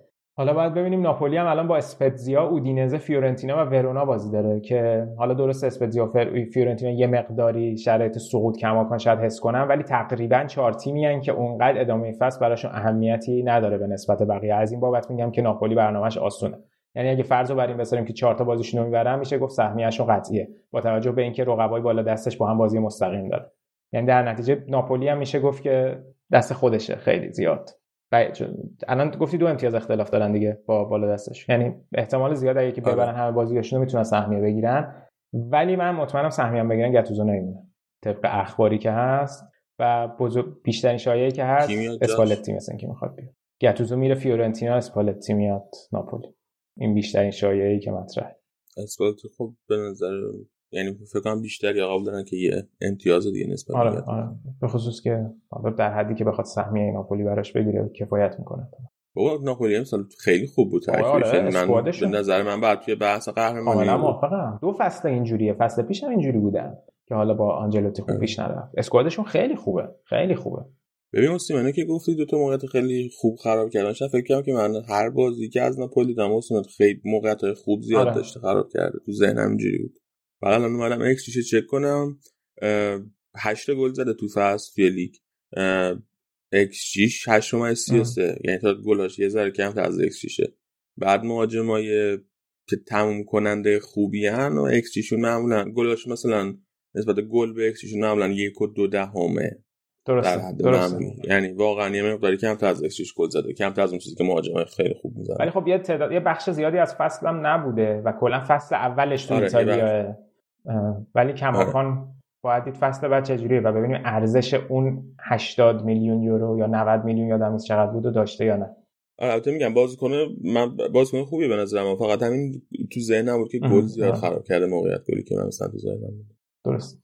خیلی اینم ناپولی دیگه چیزی هست که بخوایم نه دیگه، فقط لاتزیو رو هم اشاره کنیم که چهار سه بردن. لاتزیو هم کماکان شانس داره همونجوری که اشاره کردی اگه تورینو رو ببرن، که البته بازیشون با تورینو افتاد هفته ما قبل پایانی، یعنی تا هفته آخر تعداد بازی‌ها برابر نمیشه تو جدول. لاتزیو چهار سه برد که چهار یک هم جلو افتاده بودن، تو یه دقیقه دو تا گل خوردن از جنوا، ولی یواخیم کوریا خیلی خوب بود این بازی، دو تا گل زد که تو پنج تا بازی اخیرش تو چهار تا بازی اخیر پنج تا گل زده. ایموبیله هم پنالتی زد، اونم به نوزده تا گل رسید و لاتزیو تو هفت بازی اخیر شش تا بازی رو برده. یعنی تیم سیمونه اینزاگی هم الان یه مقدار رو فرم، اون تک بازی هم که باختن ناپولی باختن. بازیایی که داره لاتزیو با فیورنتیناس، پارما که سقوطش قطعی شده، اون دربی با روم، تورینو و ساسولو. خیلی حالا به نسبت لاتزیو باز یعنی به نسبت خودشون اگه بخوام در اون ردی که اصلا فکر کنیم بازیاش خیلی ساده نیست، ولی کماکان نمیشه اینا هم از گردون خارج دونست. ببینیم حالا چه اتفاقی میفته، یعنی تا اون بازیشون با روم شاید کماکان تو کورس باشه. این از وضعیت سری آ تا این برای آخرم به فوتبال زنانم اشاره کنم که توی جام حذفی زنانم اینتر که بازی رفت دو یک از میلان برده بود، چهار تا خورد بازی برگشت، میلان برد رفت فینال، روم هم یوونتوس رو برد و روم و میلان فینال جام حذفی رو بازی میکنن. یوونتوس هم تقریبا قهرمانی اسکودتوش قطعی شده، فقط یه امتیاز میخواد از سه بازی که مونده. توی چمپیونز لیگ زنانم دیروز بایر مونیخ چلسی بازی داشتن که بایر مونیخ بازی رفت دو یک برده بود، دیروز چهار یک باخت و چلسی رفت فینال. از اون ورم بارسلونا رفت فینال، از پی اس جی برد. تا فینال چمپیونز لیگ زنانم چلسی و بارسلونا بازی کرد تا یه قهرمان جدید بعد از پنج سال که لیون قهرمان میشد توی فوتبال زنان مطرح بشه. خیلی دستو در نکن سینا، بریم یه سرعتی بکنیم برمیگردیم خیلی سریع با بخش بعدی. لیونل مسی Lionel Messi does it again, he's superhuman!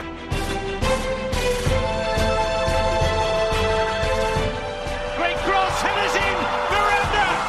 And Atletico Madrid lead in the cup final! Modric takes, it's a header from Sergio Ramos! Sensational finish, Sergio Ramos the hero!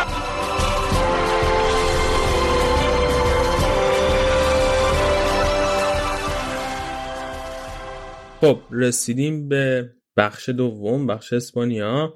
الان تقریبا یک ساعت و نیم از پایان بازی چلسی جلوی رئال مادرید گذشته. رئال دو هیچ توی استنفورد بریج بازی برگشت و به چلسی باخت و از بازی چمپیونز لیگ حذف شد. الان فینال چلسی جلوی منچستر سیتی بازی داره و چیزی که من خیلی غمگین و دل شکستم. امروز سلام سلام علی به تو همیشه نمنده ها. من یعنی که میخندم به خاطر این نیست، خیلی خوشحالم.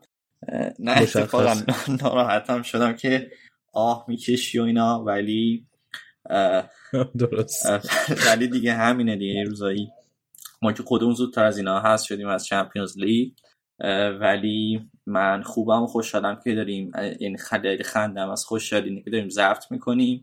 هفته پیش نشد ما قسمت اسپانیا رو ضبط کنیم، الان هم لالیگا به قسمت های جذابش رسیده، میتونیم راجع به اون حرف بزنیم. خوشحالم که میبینم تو راجع به لالیگا صحبت میکنیم. یه تبریکم بگم به هوادار بارسا به خاطر رفتن تیم فمینی بارسای بانوان به فینال چمپیونز لیگ که دیروز پیروز پی اس جیو زدن و رفتن فینال. آره بازیای چمپیونز لیگ زنم در حین برگزاری، از اونور بارسا رفت فینال، از اینور چلسی رفت فینال. یعنی فینال زنان بارسا جلوی چلسی برگزار بکنه. بعد توجه کردی که مثلا تقریبا داشت یادم میرفت با سلام علیکم کنم، خواستم همینجوری شروع کنم راجع به چند تا دیدم فقط می‌خواستم از حال خودت بگی، نیاز داشتی با این نفر صحبت کنی. ولی آره این دفعه سومه که تیم زنان بارسا میره فینال و تا حالا قهرمان نشدن. امسال میگن که نزدیکتر از همیشن به قهرمانی چمپیونز لیگ، چون تیمشون خیلی خوبه دیگه. توی چیزم تقریبا سویپ کردن همه تیم‌ها رو، توی لالیگا هم لالیگا زنان هم همه تیم‌ها رو بردن، بیست و پنج تا بازی هفتاد و پنج امتیاز. بازی آخرشون هم باز امروز بود که سویا رو زدن چهار یک. اونجا که وضعیت خیلی خوب دارن اینا، پارسال هم بدون با قهرمان لیگ زنان شدن، رقابت‌های زنان شدن تو لیگ. خب بیا اول از رئال شروع کنیم، از همین بازی رئال چلسی شروع کنیم که خیلی بازی جالبی بود. زیدان هم توی بازی رفت هم توی بازی برگشت. اول من اینو می‌خواستم بگم که اینکه رئال تا اینجا رسید به نظر من خیلی خیلی نتیجه خوبی بود تا نیمه نهایی چمپیونز لیگ. وقتی فصل داشت شروع می‌شد من خودم اصلا انتظار نداشتم رئال برسه به نیمه نهایی چمپیونز لیگ، چه از نظر تعداد بازیکنی که داره چه از نظر وضعیت تیمی. رئال تیمی نبود که باید به اینجا می‌رسید. حالا یه مقداری قرعه توی قرعه شانس بود رئال، قرعه خوبی بهش خورد. توی بازی هم بازی خیلی خوبی داشت، جلوی لیورپول فوق‌العاده و جلوی آتالانتا خیلی بازی خوبی داشت و حالا رسید به اینجا و همین همین موفقیت به نظر من خودش خیلی موفقیت مهم و بزرگی.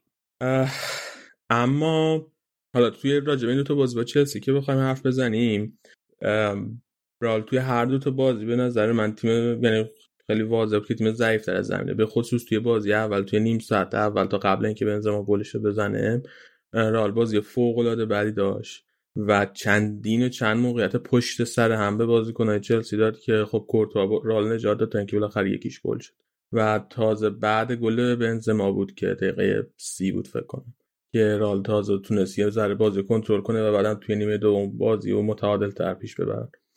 توی این بازی برگشت حالا بیشتر می‌خوایم دربارش حرف بزنیم. رئال با توجه به نتیجه یکی که داشت باید توی خونه چلسی گل می‌زد، اما از اون طرف میدونیم که چلسی از وقتی توخل اومده وضعیت فوق‌العاده‌ای داشته توی خط دفاع خودش، تعداد گلای خوردش خیلی کمه، حالا به جز یه بازی با وست بروم که شیرازه دفاعشون اصلا پیچیده بود، بقیه بازی فوق‌العاده بود. این بازی رئال موقعی که توپو داشت ترکیبش سه چهار سه بود. توی این ترکیب سه چهار سه میلیتائو، راموس، ناچو سه تا دفاع مرکزی بودن، کاسمیرو هافبک دفاعی تیم بود، مودریچ و کاسمیرو دو تا هافبک مرکزی تیم بودن، آزارد به عنوان مهاجم سایه پشت سر بنزما بازی می‌کرد و وینیسیوس و مندی این دو تا وینگ بک های رئال بودن. مندی وینگ بک چپ بود، وینیسیوس وینگ بک راست. این اولین بار بود که وینیسیوس حداقل واسه رئال، اولین بار بود که به عنوان وینگ بک راست بازی می‌کرد. وینیسیوس قبلا به ندرت اصلا حتی به عنوان وینگر راستم بازی کرده بود، کلا پست اصلیش سمت چپ وینگر چپ، ولی به خاطر اینکه زیدان اصرار داشت که آزاردو بذاره توی زمین مجبور شد به وینیسیوس توی این پست بازی بده، به عنوان توی سمت راست اونم به عنوان وینگ بک راست. آزار آزار خوب نبود. مهمترین اتفاقی که توی بازی افتاد که آزار مشخص شد که اصلا آماده باز نیست، اصلا خوب نبود و دقیقاً اتفاقی که پارسال جلوی منچستر سیتی توی بازی برگشت افتاد و زیدان به آزارد بازی داد، روش ریسک کرد وقتی که تازه از مصونیت برگشته بود، توی بازی برگشت و وینیسیوس رو بیرون زمین گذاشته بود، وینیسیوس رو قربانی کرده بود واسه باز دادن به آزارد. توی این بازی دوباره به آزارد باز داد، بازم وینیسیوس رو قربانی کرد ولی به این صورت که پست بازیش عوض، یعنی مشخص کلا فرمیشن بازی را عوض کنه و متعاقب متعاقبش وینیسیوس هم پستش عوض شه. اینکه چرا به آزارد باز داد توی این بازی من درک میکنم به شخصه، برای اینکه خب خود وینیسیوس واسه اینکه بتونه توی بازی بازی خوبی داشته باشه، موثر باشه، نیاز به فضا داره، نیاز داره که یه فضای زیادی داشته باشه تا بتونه تو اون فضا حرکت کنه، به خصوص توی ضد حمله توی اون فضا حرکت کنه، بازیکن‌های حریفو پس پیش رو برداره. وینیسیوس دریبل زنه خوبیه، یک در مقابل یک رو به نسبت خوب برمی‌داره ولی دریبل زنه الیتی نیست هنوز ممانه بازیکن جوان. از اون طرف آزارد بازیکنیه که روی فرم که باشه، توی اوج که باشه، یکی از بهترین دریبل زنای دنیاست، یعنی شاید فقط لیونل مسی ازش دریبل زنه بهتری باشه و وقتی روی فرمه یکی از بهترین دریبل زنای دنیاست و چلسی با توجه به سازمان دفاعی که داره، با توجه به اینکه خیلی خیلی خوب دفاع میکنه، خیلی خیلی خوب فضاها رو میبنده و اجازه حرکت به بازیکن نمیده، برای باز کردن خط دفاعیش لازمه که رئال بازیکنای دریبل زن داشته باشه توی ترکیبش و دلیل اینکه زیدان به آزارد باز داده بود همین بود که این بازیکنای دریبل زن توی ترکیب داشته باشه. اما خب موفق نشد، دریبلاش خوب نبود، موقعی هم که دریبل میزد هماهنگ نبود و بقیه بازیکن‌ها، پاسایی که میداد به مقصد نمیرسید و شاید اگه به جای آزارد مثلا به ایسکو بازی داده بود یا شاید اگه با فرمشن دیگه بازی میکرد نتیجه بهتری میگرفت. خط دفاع سه نفری هم که چیده بود اصلا با هم هماهنگ نبودن، میلیتائو و ناچو خیلی بالا بازی میکردن به نسبت و راموس خیلی وقتا مجبور یه, یه فضای خیلی زیادی رو مجبور تنهایی ازش محافظت کنه و برای اینکه به راموس کمک بشه کاستمیرو یه کم عقب میشه، کاستمیرو میمد به راموس کمک میکرد و این دوتا مجبور بودن یه فضای خیلی زیادی رو ازش دفاع کنن که باعث میشد بازیکن چلسی هم خیلی راحت بتونن ضد حمله بزنن. از اون طرف خود راموس تازه از مصونیت برگشته بود، اولین بازیش بعد از برگشت از مصونیت بود، خود راموس خیلی آماده نبود و کلا بازی خوبی نداشت رئال جلوی چلسی. یه مشکل دیگه هم که رئال توی این دو تا بازی جلوی چلسی داشت که من اصلا نفهمیدم چرا این کار کرد، بازی اول توی بازی رفت رئال تیم بود که خسته تر بود از نظر فیزیکی نسبت به چلسی، اینا همه میدونست و انتظاری که حالا ما داشتیم این بود که خیلی دست به پرس نزنه، پرسشو کم کنه، بیشتر توی عمق خودش بشینه، بیشتر در حال دفاع کردن باشه موقعی که توپ از دست میده، به صورت بدون پرس توی دیپ بلاک بشینه دفاع کنه.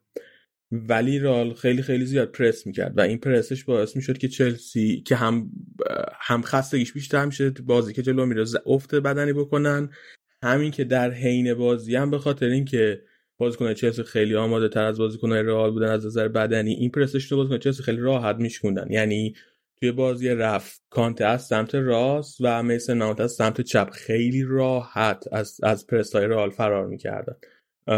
کانت سمت راست خیلی راحت کروس بازی کنیم که قرار بود کانت رو پرس کنه توی بازی رفت، ولی خب همه میدونن که کروس بازی کنه که وقتی قرار پرس کنه بعضی وقتا وظیفه پرسش رو درست انجام نمیده، بعضی وقتا جا میمونه و بر نمیگرده خیلی سریع. کانت از این استفاده میکرد، خیلی راحت اونو کروس پشت سر میذاشت و فضا پیدا میکرد واسه حرکت کردن. از سمت راست میسن ماونت چلسی از سمت راست برتری نفری داشت، یعنی مودریچ مجبور بره جلو، یکی از دفاع مرکزی چلسی رو پرس کنه، یه فضایی باز میشد واسه میسن ماونت که میومد توی اون فضا قرار میگرفت، توپش میرسید توی اون فضا حرکت میکرد و بازی سازی میکرد. خلاصه توی بازی اولام رئال این مشکل داشت و در مجموع باید گفت که توخل واقعا جنگ تاکتیکی از ادامه برد. تغییری هم که داده بود که توی بازی برگشت هاورتس گذاشته بود به جای پولیسیچ، اونم تغییر خوبی بود. توی بازی رفت فکر کنم یکی از بهترین بازیکنان چلسی پولیسیچ بود، تو بازی برگشت بهترین بازیکن شما هاورتس بود که خیلی خوب بازی کرد و پاس گل هم داد. کلا آپشن‌های خیلی خوبی داشت چلسی، یعنی همشون خیلی خوب بازی کردن. من بیشتر از همه تحت تاثیر میسن ماونت قرار گرفتم، به خصوص تو بازی رفت فوق‌العاده بود میسن ماونت و همه کارایی که میسن ماونت بعد انجام داد تو بازی رفت و خیلی خوب درست انجام داد. کانته هم فوق‌العاده بود توی فکر کنم توی هر دو تا بازی باز بهترین بازیکن زمین انتخاب بازی رفت فکر کنم میلیتائو بهترین بازیکن زمین شد که خود خیلی خوب مانتو نسبتا مهار میکرد ولی تو بازی برگشت حالا با اینکه میلیتائو به نظرم بهتر از مثلا راموس و ناچو بود ولی اونم خیلی خوب این کلا دفاع که خیلی خوب نبود دیگه. آره حالا این فاصله این فاصله که رال خیلی برنامه سختی داشت حالا فعلا تمام شده تا دوره آخر هفته بعد جلوی سویا بازی کنه. توی این مدت چند تا چیز رو رال به نظر من باید بهش توجه کرده باشه یاد گرفته باشه. اولا اینکه میلیتائو چقدر بازیکن خوبیه توی این مدتی که راموس و واران نبودن حالا یا جفتشون یا یکیشون نبود تقریبا الان دو ماه دو ماه خورده ای میشه. میلیتائو فوق‌العاده بود، بازی فوق‌العاده‌ای داشت و هم توی هم هم توی دفاع خیلی عالی بود، تو پای خیلی خوبی میزد، هم توی فاز تهاجمی بازی یک کیفیتی داره مثل شبیه راموس، در سطح راموس نیست. راموس خب چند این سال سابقه داره، خیلی بهتر اون کار انجام میده ولی یک کیفیت شبیه راموس اون اگریسیو بودنش، یعنی وقتی توپو میگیره از عقب این الان قرار داره که پا به توپ بشه بیاد جلو و شروع کنه به بازی سازی کردن، یا اینکه این این این این این الان قرار داره که وقتی که رئال داره حمله میکنه تیم توی حمله است اضافه بشه به خط حمله، کمک کنه به خط حمله. توی بازی آخر هفته هم که داشتن جلوی اوساسونا گل اولو میلیتائو زد واسه رئال و چند تا موقعیت دیگه هم داشت واسه گل زد. این یکی از چیزاییه که رئال باید یاد گرفته باشه که میلیتائو فوق العاده است بعدش استفاده بشه. یه اتفاق دیگه این که توی این مدت اولا رئال خب مصدومای خیلی زیادی داشته، اون که اصلا از از این نظر که واقعا رئال فصل خیلی بدی داشته، پنجاه و هفت تا پنجاه و هشت مصدوم داشته تا الان، یعنی بازیکناش پنجاه و هفت بار تا الان مصدوم شده. والورده فکر کنم سه بار حداقل مصدوم شده، راموس حداقل سه بار مصدوم شده، آزار چند بار مصدوم شده تو طول فصل، کروس مصدوم شده توی طول فصل، بازیکنای مختلف تو طول فصل مصدوم شده.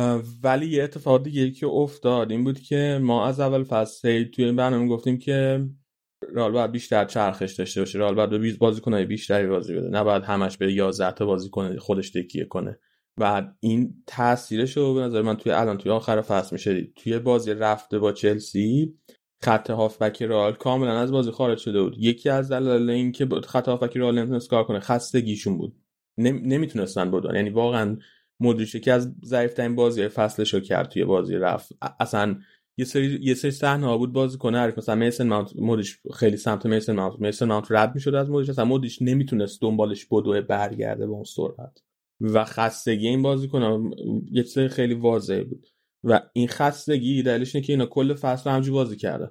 توی باز واسه بازی برگشتم زیدان در نهایت هم به مودریچ هم به کروس استراحت داد، بهشون بازی نداد یه بازی با اوساسونا و اگر شاید اگر تو کل فصل اینا بیشتر وقت استراحت داشتن بیشتر بهشون چرخشی بازی میرسید اون وقت توی این مقطع حساس فصل آماده تر بودن و از اون طرف یه سری بازیکنایی از آکادمی آورد بالا توی این بازی رئال، یکیشون بلانکو بلانکو رو آورد بالا توی خط هافبک، یکی دیگه آریباس آورد توی خط هافبک و وینگر.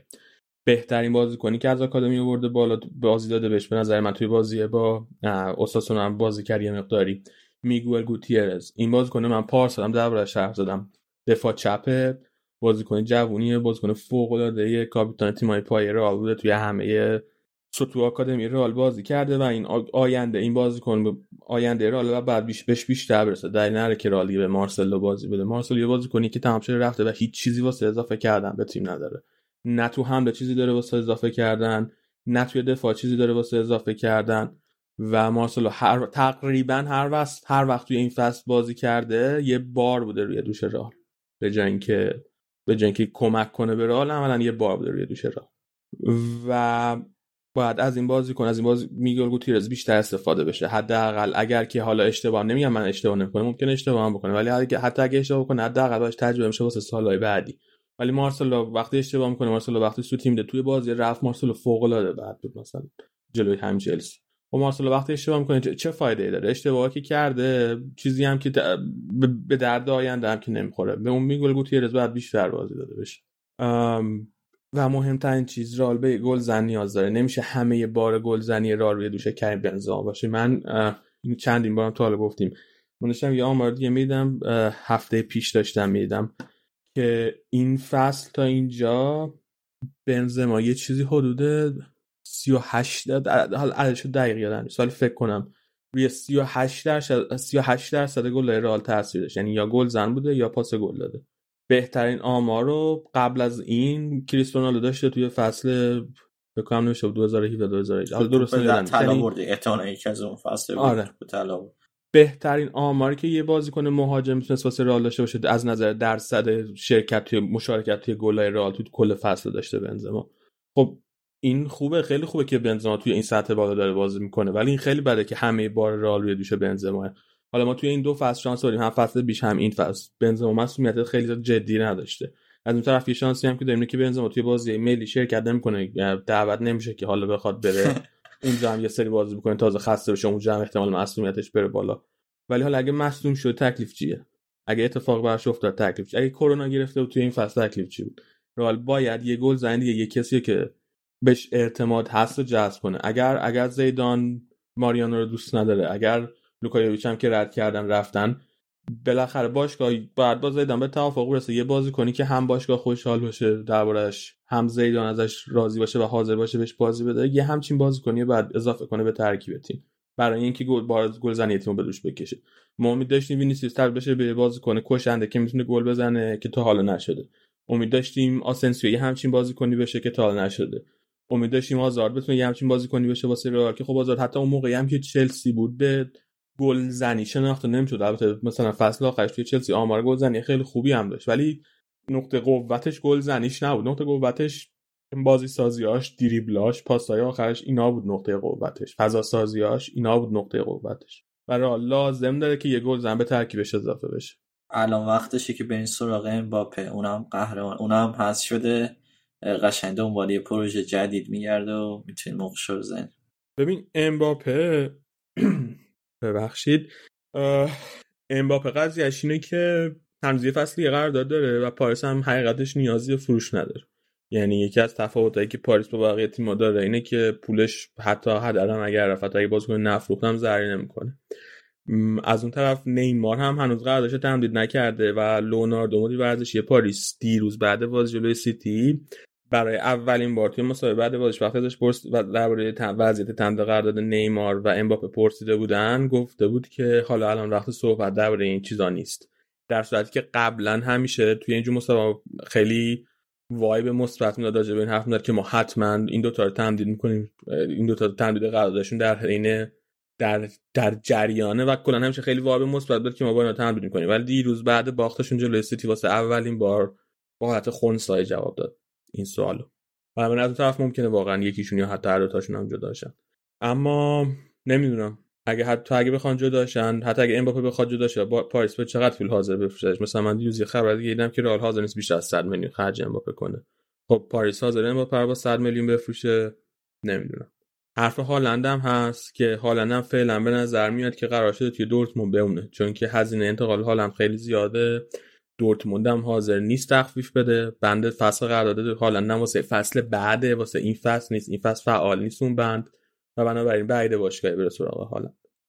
بنابراین نمیدونم نمیدونم چیکار باید کرد. من وقتی هم میگم که بعد یه گلزن به تیم اضافه کنن، حقیقتش فقط دارم اون اون ضعف رو میبینم که ضعف تیم چیه و چی چی رو باید برطرف کنه. اینکه چه جوری برطرفش کنه واقعا خودم هم ایده ندارم. یعنی هالند که این فصل میدونم نمیشه اضافه کرد، امباپه هم به نظر نمیشه بشه اضافه کرد.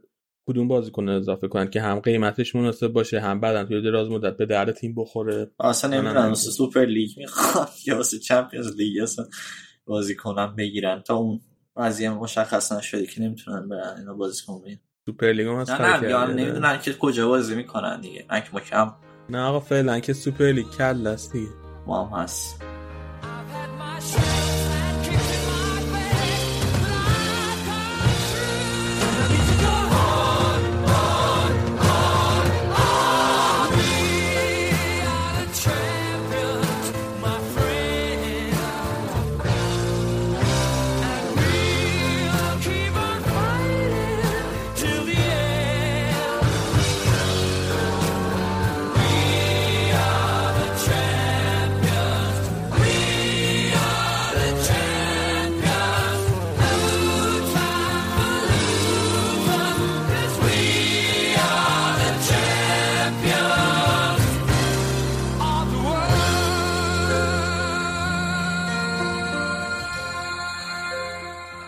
ایتالیا در به بارس حرف بزنیم. بارسا توی قهرمانی آره اونا اونم یه تبریکی دیگه. من به مرور این تبریکایی که باید بگم بگم این آره کوپا دل ریو بردیم از اتلتیکو، نسبتاً هم بازی راحتی بود اون فینالی که از از, از بیلبائو چهار یک بردیم اگه اشتباه نکنم و مسی کار خودشو کرد.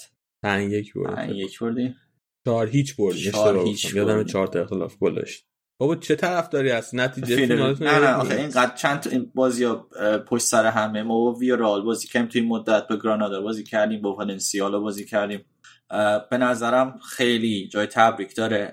کومانم به عنوان سرمربی خوب بود که تونست جام بگیره. حالا من اختلاف نظر رو دارم، الان دفاع بارسا هنوز مشکل داره. تو همین پنج تا بازی آخر نه تا گل خورده بارسا. حتی این دفاع سه نفرش هم که کلی رو قبلا راجع بهش صحبت کردیم و اینکه احتمال یعنی پوشش میدن همدیگه رو اینجوری و بدون توپ بهتر بازی میکنن با دفاع سه نفره.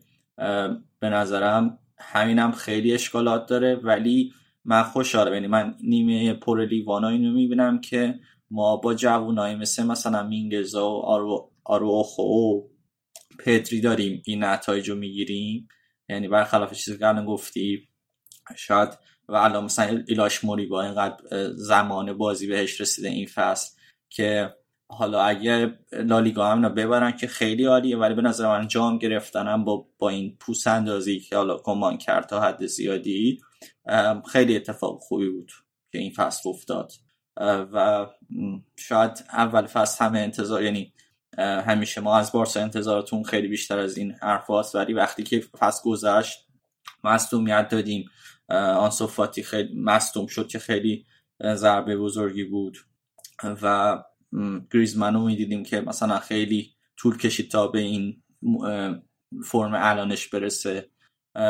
خیلی ناامید بودیم از گرفتن جام هم، ولی الان که گرفتیم به نظرم خیلی اتفاق خوبی بود. در مجموع جای تبریک داره. من شخصا خودم خیلی از این کردیت میدم به کمان، خیلی کردیت میدم به بازیکن‌ها به خصوص جوانان. این یه بحثه اه ولی گل خوردن بارسا که هنوز ادامه داره. تو بازی با هم بازی آخرشون که با والنسیا بود دیدیم که چه جوری همون اول دقیقه اول نیمه دوم چه جوری بازیکن آرزوان خوردن. من فکر کنم لانگله بود چه خورد به تشتگن و گل عجیبی خوردن. این گل عجیب خوردن و نتیجه نگرفتن تو بازی‌های بزرگ، حالا بازی با گرانادا رو بگیم یه موقعیت طلایی بود واقعا واسه بارسا که بره صدر جدول. میشه گفت اینم یه جور بازی بزرگی، تو باید همون دقیقاً اون لحظه‌ای که نیاز به برد داری امتیاز بیاری. بارسا موقعیت از دست داد دیگه و کمان توی این جور بازی‌ها هنوز نتونسته خودشون نشون بده، ولی علیرغم اینکه خب میگم داره جوانگرایی میکنه، یه دلیلی که نمیتونه تو این بازی‌ها نتیجه بگیره همیناست. احتمالاً اشتباهاتی که مینگزاره میکنه، آرو خداره میکنه، خیلی از جوونا میکنن. پدری هم اوایل بازی با والنسیا یه توپ خیلی خوب نظر دقیقه سه بازی.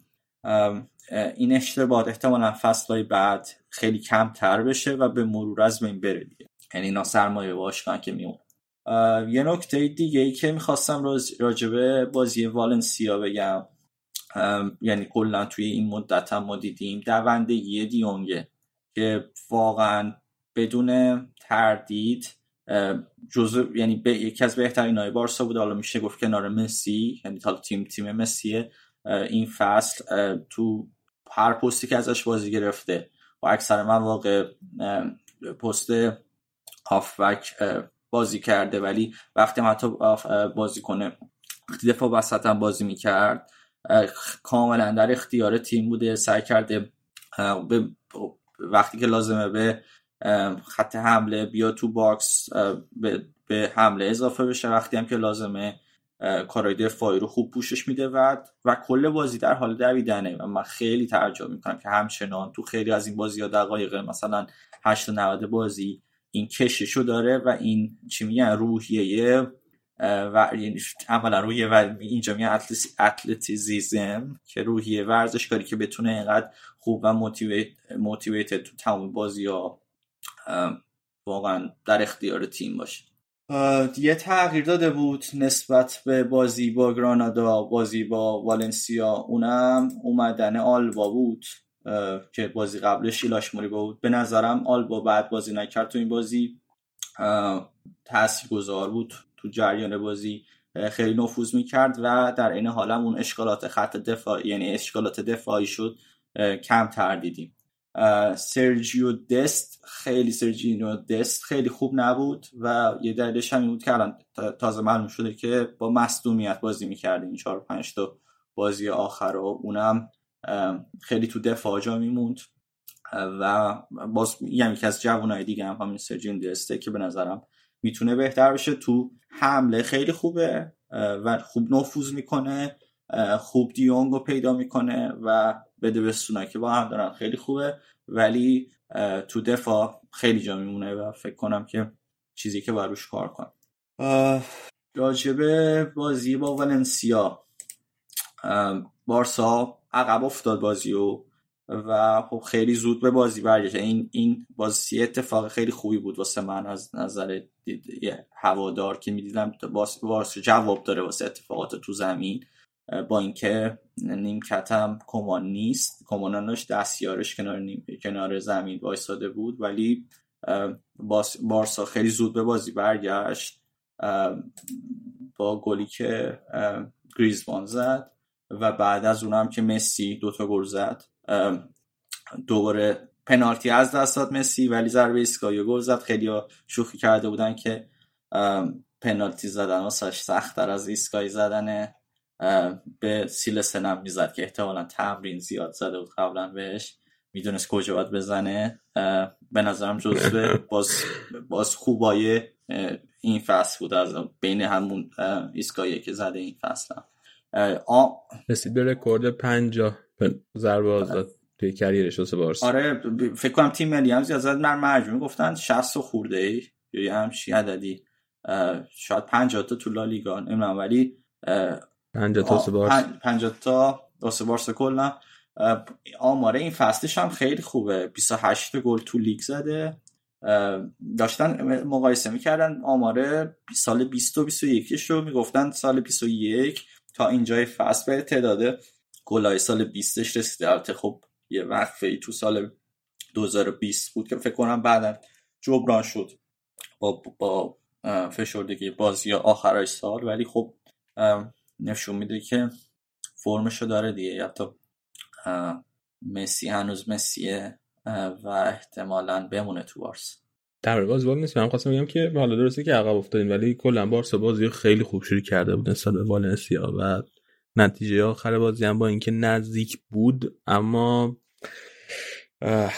نشون دهنده اتفاقات توی بازی نبود. اون گل سولر هم که دقیقه هشتاد و سه زد فوق العاده بود، خیلی گل قشنگی زد، شوت فوق العاده زد و تا تو رشته‌گیرم خیلی بد عکس العمل نشون داد، بد جا گیری کرده بود و هم برد مستحقانه بود، استحقاقش داشتن و خیلی هم رئالیا رو خوشحال کرده بود برد رال برد بارسا جلوی والنسیا، به خاطر اینکه این نگرانی وجود داشت که اگر بارسا این بازی رو ببازه اون وقت انگیزش برای اینکه جلوی اتلتیکو مادرید ببره کم میشه، چون که اون وقت میترسه که یعنی اگر اون وقت بارسا ببره جلوی اتلتیکو رال عملاً شانس اول قهرمانی میشه بدون هیچ مشکلی. جالب تو این مدت که ما ضبط نمی‌کردیم دو سه بار جام، یعنی آقای مثلا جام تو دست کیه دو سه بار دست به دست شده، یعنی یه بار این موقعیت رو بارسا داشت که گرانادا رو ببره و بیاد صدر جدول و جور معروف تو دست داشت بود، جام دست سرنوشت دست خودش بود،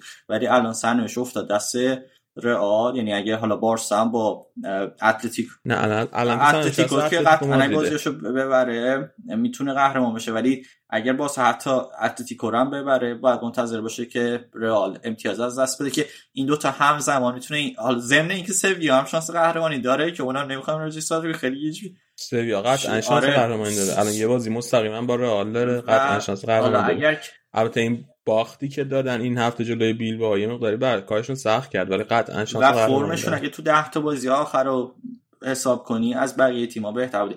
من قبلا توی این پادکست گفتم ما اگه اتلتیکو رو نبریم که ولی نشون میده که دو تا یعنی جلوی دو تا تیم رقیب ما امتیاز نگرفتیم، یعنی برد نداشتیم که واقعا حقمون نیست لالیگا ببریم و برای همین مشتاقانه منتظرم که ما اتلتیکو رو ببریم. شما هم که رفت و برگشت به رئال باختین نشون میده که ندیه. خب از این امتیاز میتونه این شایستگی قهرمانی نداره، میتونه از این امتیاز استفاده کنه در شرایطی که امتیازمون سایه باشه. خب رئال دست بالا قهرمانی بدون اینکه تیم رقیب مستقیم تا ببره چه فایده داره؟ اتلتیکو دیگه رئال وقتی با امتیاز عقب تر بشه رقیب مستقیممون نیست دیگه. ولی حالا جدا از این کپ کلا بگم که من فکر میکنم که بارسا قهرمان میشه. اینا فقط نمیان چون احساسم اینه که سویا میتونه جلوی رئال امتیاز بگیره و ما میتونیم اتلتیکو رو ببریم. بیان بازی باقی مونده هر چهار تا تیمو بگیم. الان اتلتیکو مادرید یه باز جلوی بارسا داره توی خونه بارسا، یه باز جلوی سوسییداد داره توی خونه خودش، یه باز جلوی اوساسونا داره که میزبانه، دوباره یه باز جلوی ورد داره که میهمانه.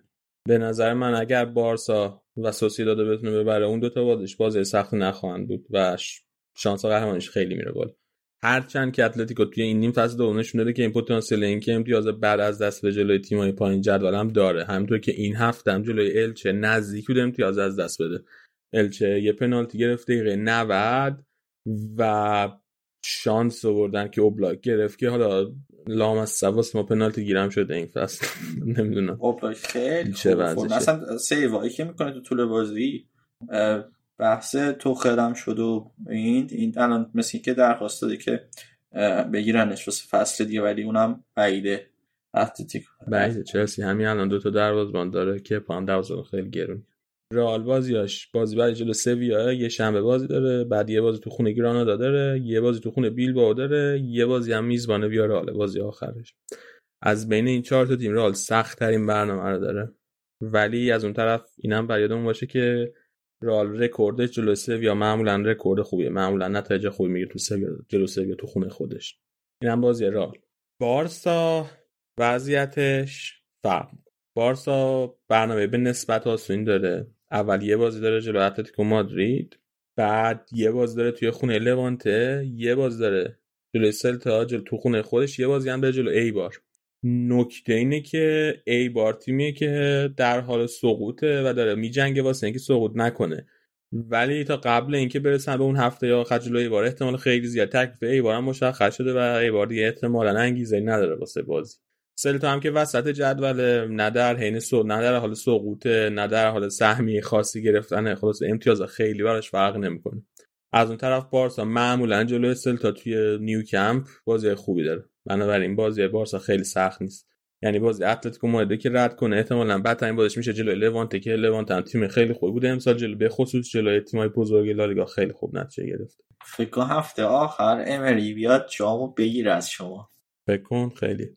از اون طرف گزینه بعدی سویا. سویا تیم چهارم جدوله. من تو کی گفتم بازی داره جلوی رئال این هفته، بعد وسط هفته جلوی والنسیا بازی میکنه یه ورزشگاه خودشون، بعد میرن جلوی ویارال بازی میکنن یه ورزشگاه ویارال، بازی آخرش هم جلوی آلاوسه. بنابراین سویا هم نسبتاً برنامه سختی داره. سخت‌ترین برنامه رئال داره، بعدش سویا اتلتیکو مادرید تقریبا برنامه‌شون مثل همه بارسا از آسون ترین برنامه رو داره. تو گفتی فکر می‌کنی بارسا قهرمان میشه؟ من همچنان در این باورم که این بارسا میتونه قهرمان شه و خیلی نتیجه خوبیه. واقعا میگم با تمام اتفاقاتی که این فصل افتاده، امروز خبر اومد که آنسو فاتی هم یه جراحی دیگه احتمالاً نیاز خواهد داشت و مینیسکشو در میاره که این خب خیلی خبر غم انگیزیه. و و حالا یه چیز دیگه هم که راجع به بارسا می‌خواستم بگم، دقیقاً همون چیزی که تو گفتی راجع به رئال، ما احتمالاً یه شماره نه نیاز داریم. دیدیم که تو همین بازی هم یعنی یکی از اشکالات بارسا اینه که اون جایی که باید اون بازی کنه که باید گل نمیزنه، اصلا پدری خودش موقعیت خیلی خوبی از دست داد، خیلی باره گل زنی روی مسیه همچنان اونقدر که نه، یعنی بیشتر از اون چیزی که باید. گریزمان هم که حالا خودشو تو موقعیت گل قرار میده و گلایی که میزنه ولی یعنی خودش فضا سازی کرده بود واسه گلایی که میزنه، ولی تهش گلایی که میزنه به قول معروف تپینه، یعنی گلایی که خیلی ضربه ضربه آخره بود توی شش قدمه دیگه، خیلی بازیکنی نیست که زهردار باشه توی موارد جریمه، حداقل نسبت به پولی که بارسا واسش داده اون اون اون زهردار بودن رو نداره تو بازی. خیلی دست درد نکنه امیرحسین. مرسی علی. خیلی ممنون که ما گوش دادین. امیدواریم که حال کرده باشید. یادتون نره رادیو آفساید رو به همه معرفی کنید و به اکانت یوتیوب ما هم سابسکرایب کنید. خداحافظ.